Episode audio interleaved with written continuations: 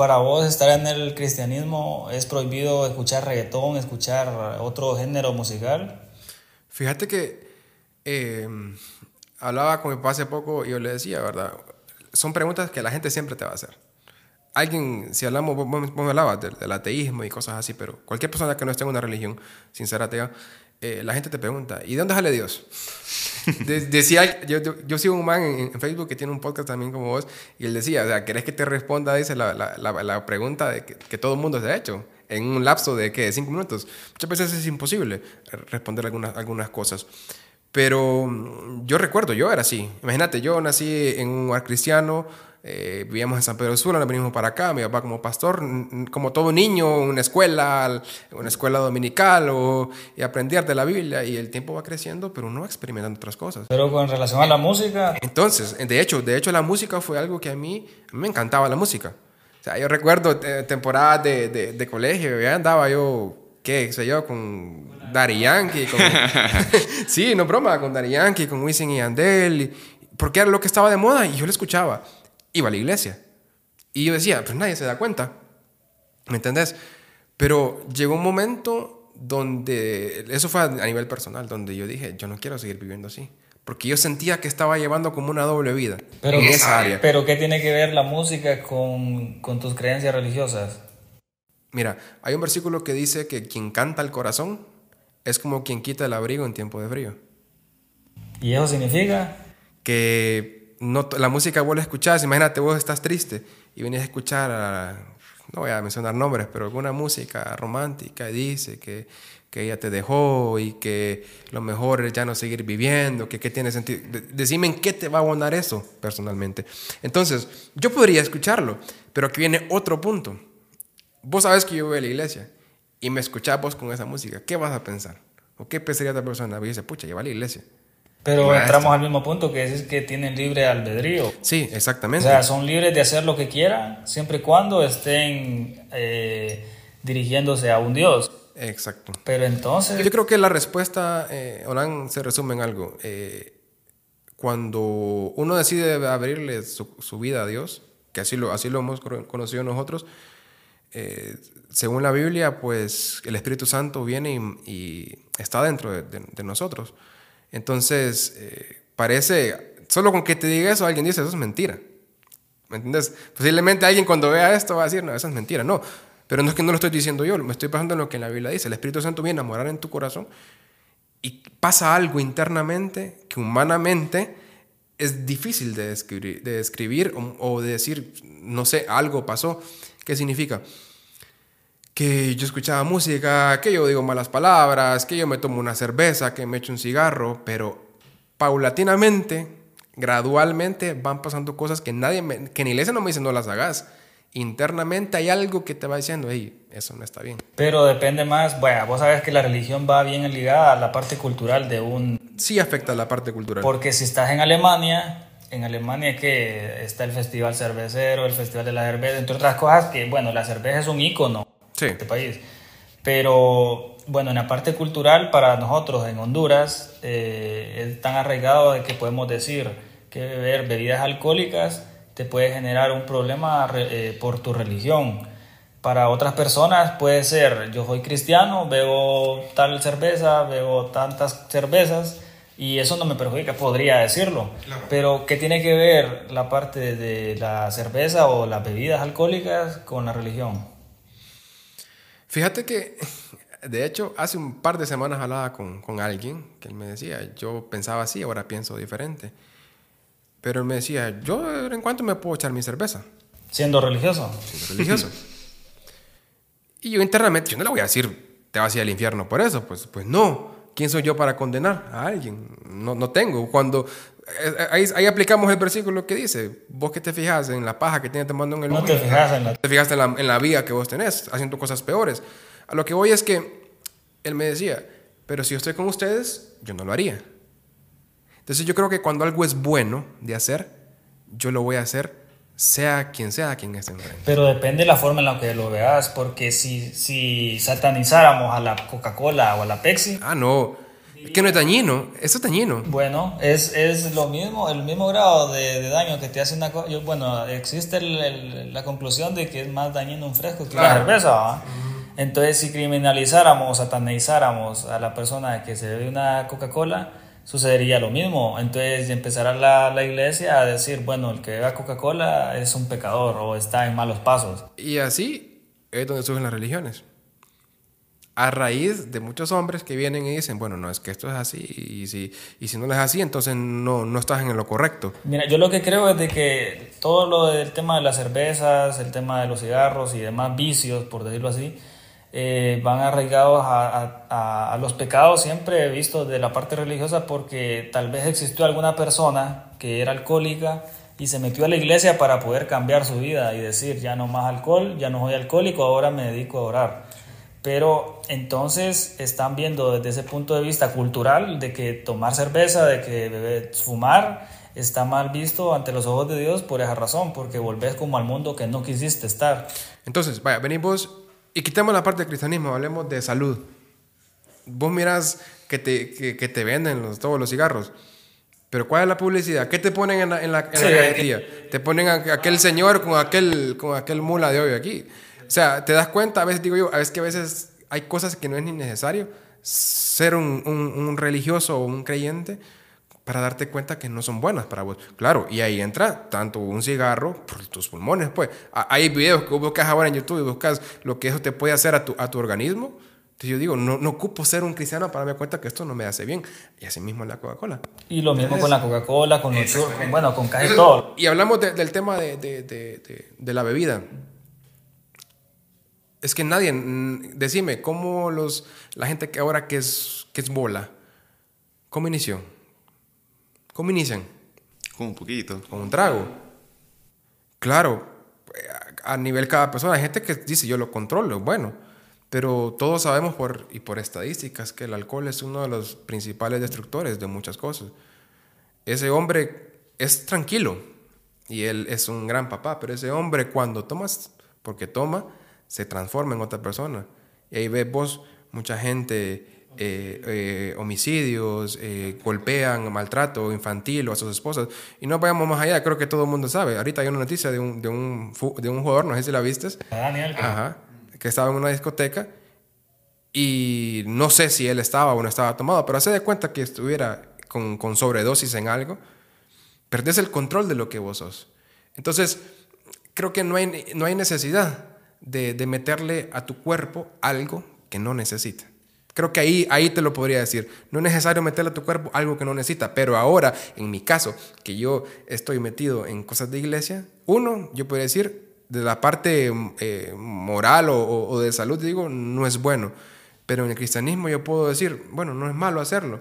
Pero no me puedo olvidar de la otra parte, que siempre van a haber personas que tienen la mirada en nosotros, aunque no te lo digan.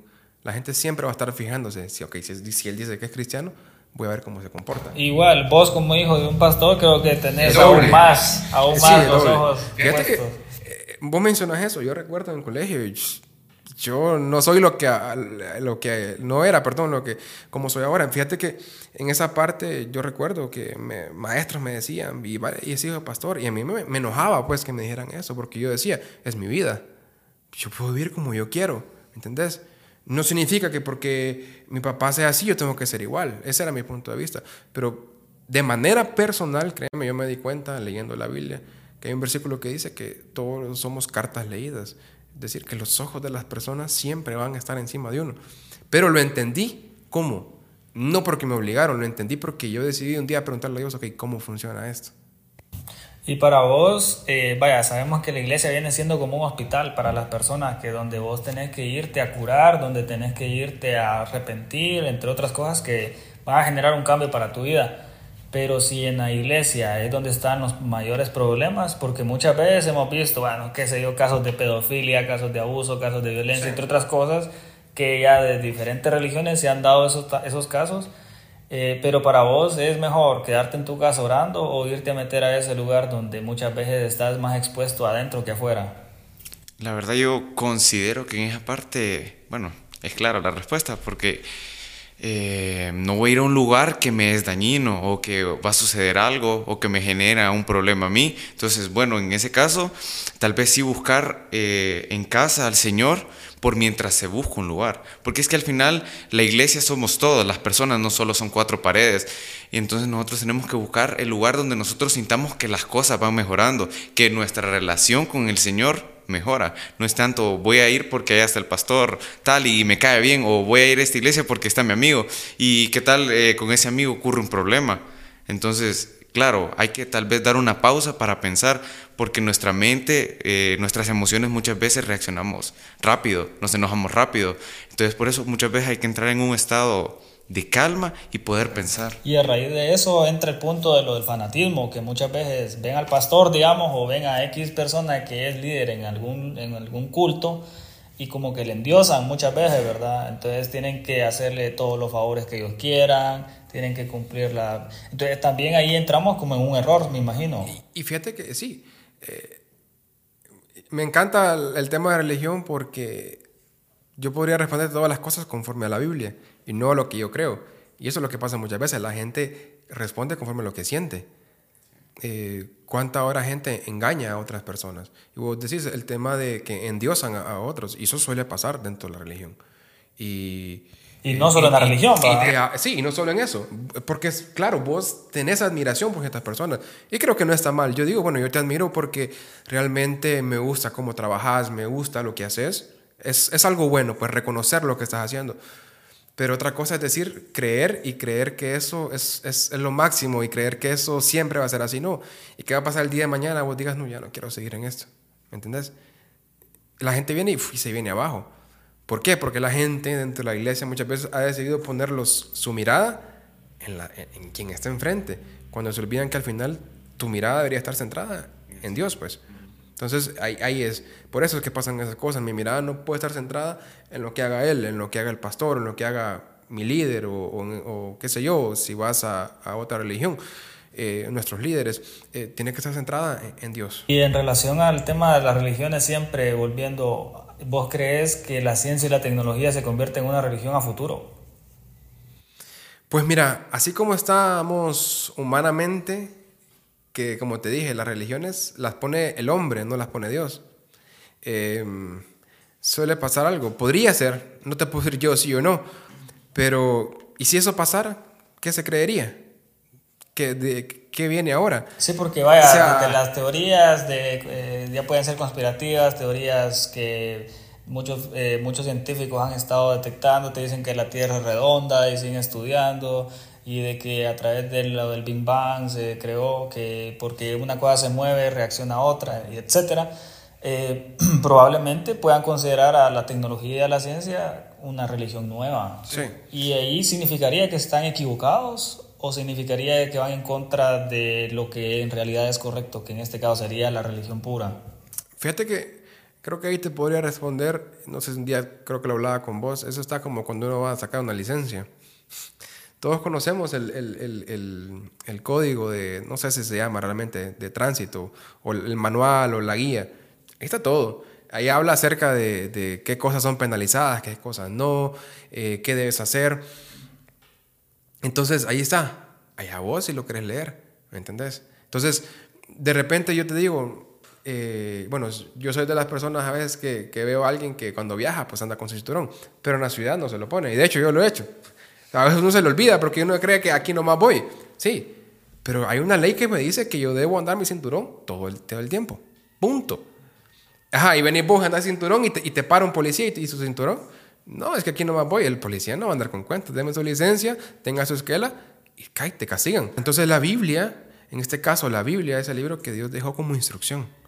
Vos compras, eh, vaya, los equipos que tenés aquí, estoy seguro que todo el equipo viene con un manual de cómo usar. Pero ¿cómo somos nosotros? Ah, no, yo lo voy a poner y yo creo saber cómo es. Y, suele, y, hacen el chiste, ¿va? Que, que, los hombres somos buenos para armar cosas porque estás en la casa y de repente uno dice, me hasta me sobraron tornillos, ¿dónde te repuesto? no, y es que no lo armaste bien. Pero cuando uno ya mira y ves el manual y las instrucciones de cómo funciona, entonces dices, ah, con razón, no, no, no funcionaba bien. Entonces lo mismo pasa. Si el humano quiere saber cómo realmente funciona la vida, ahí está la Biblia. Conozco la historia de alguien, de hecho, que, que es de otro, otro concepto, eh, que tiene que ver con personas de, de lo que es eh, el continente asiático.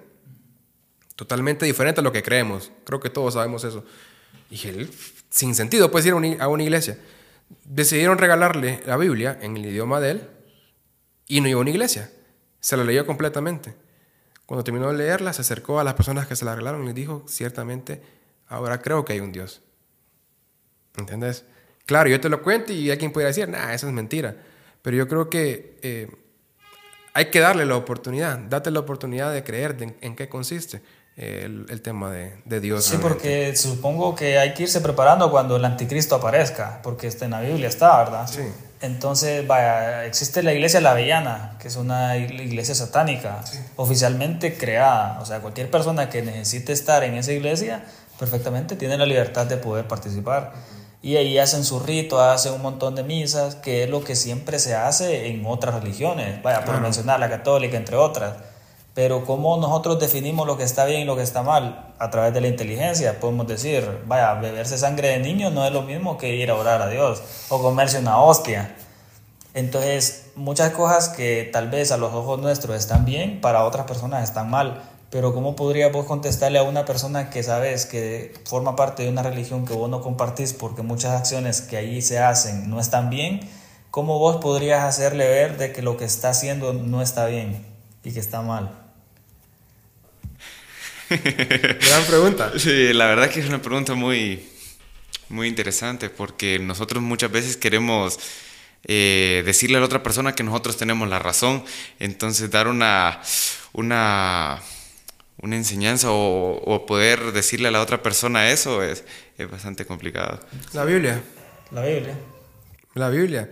No hay, no hay, no hay, no hay marcha atrás. pero ellos también tienen su Biblia. Sí, pero curiosamente la Biblia que todos conocemos, bueno, bueno, vos lo sabes, es uno de los libros más vendidos a nivel mundial. De hecho, creo que es el más vendido.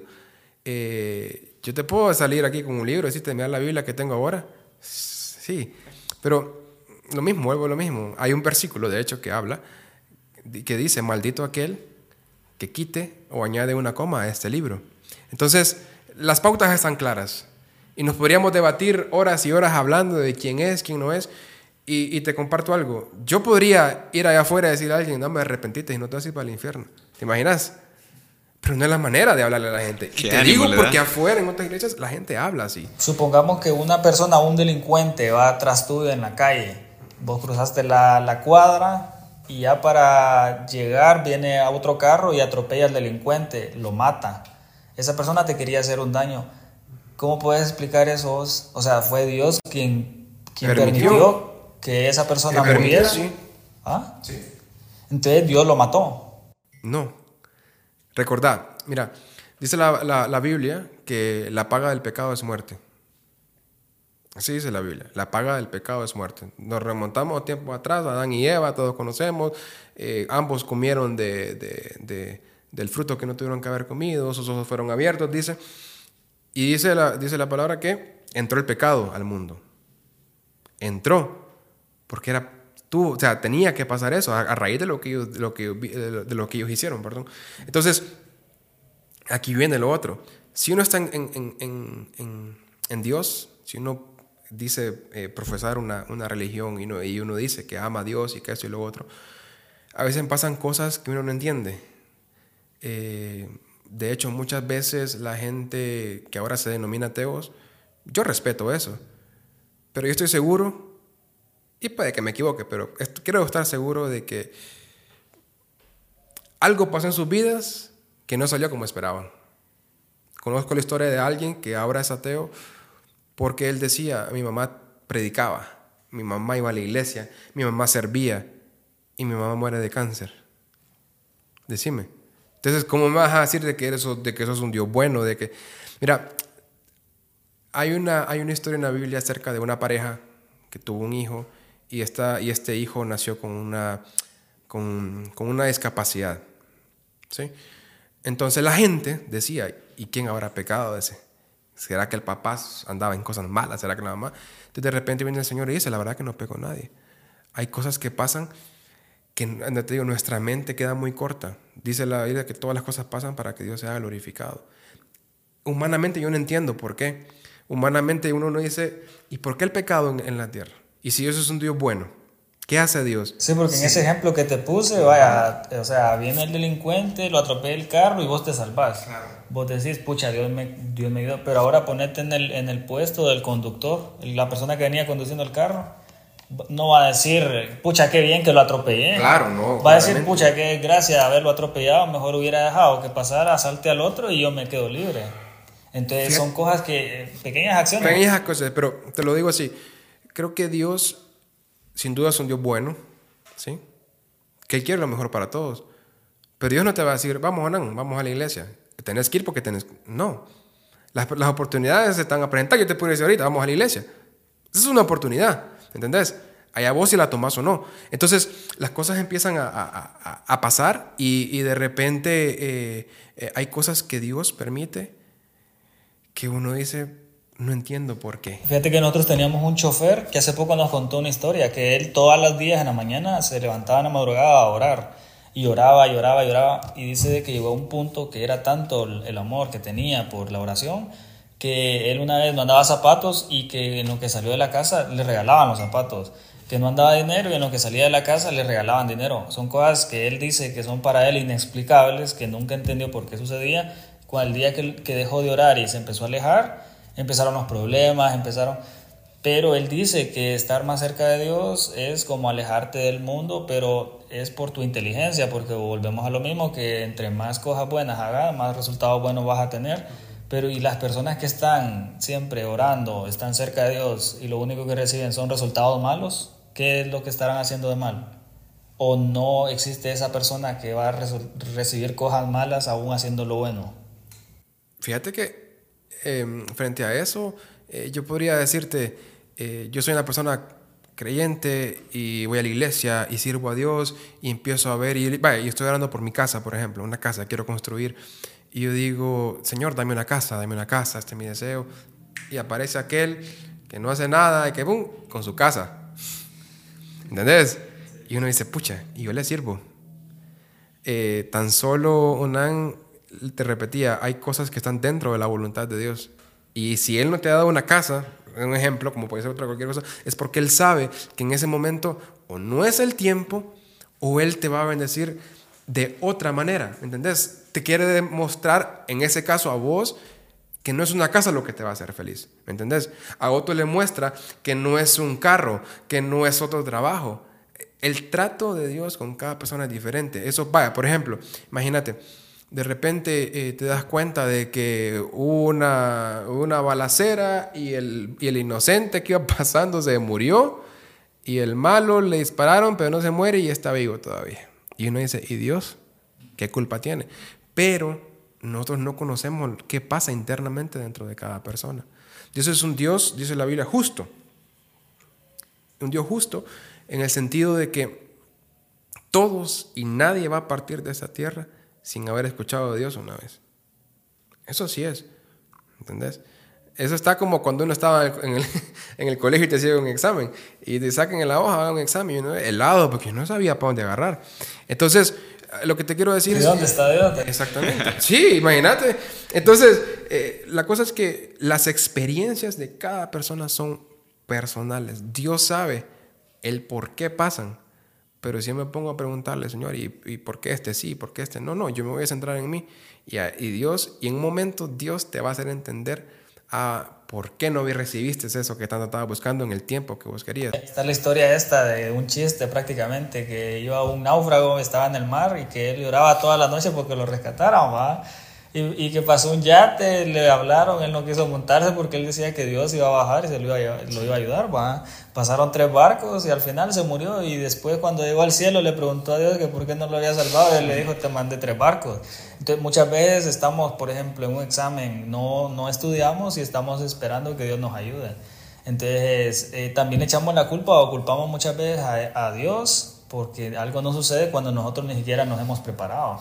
Entonces Dios no es que va a bajar y te va a decir esto hace, esto, lo otro, pero existen altas posibilidades de que entre más cerca de Dios estés, más cosas sobrenaturales te pasen. ¿Te imaginas que nosotros estuviéramos aquí y de repente veamos algo sobrenatural? No sé qué diría vos. Pero, ¿has visto vos eso? que si lo he visto. Algo, algo eh, lo experimenté de manera personal.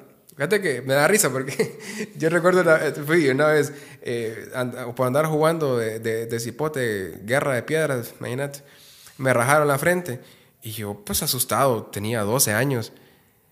Era un niño, iba a la iglesia, pero uno empieza a entender cómo funciona la vida. Y recuerdo que yo me monté al taxi y me acordé lo que me habían enseñado. Me subí al taxi y me puse la mano en, en donde estaba la sangre y yo solo dije, bueno, oré y dije, Señor, quítame esto. O sea, quítame que la sangre deje de salir mientras llego a mi casa. Y me monté al taxi y, dejó de salir. Uno dice, ah, fijo porque te presionaste. Entonces la gente empieza a debatirse. Entonces, eh, termino con esto.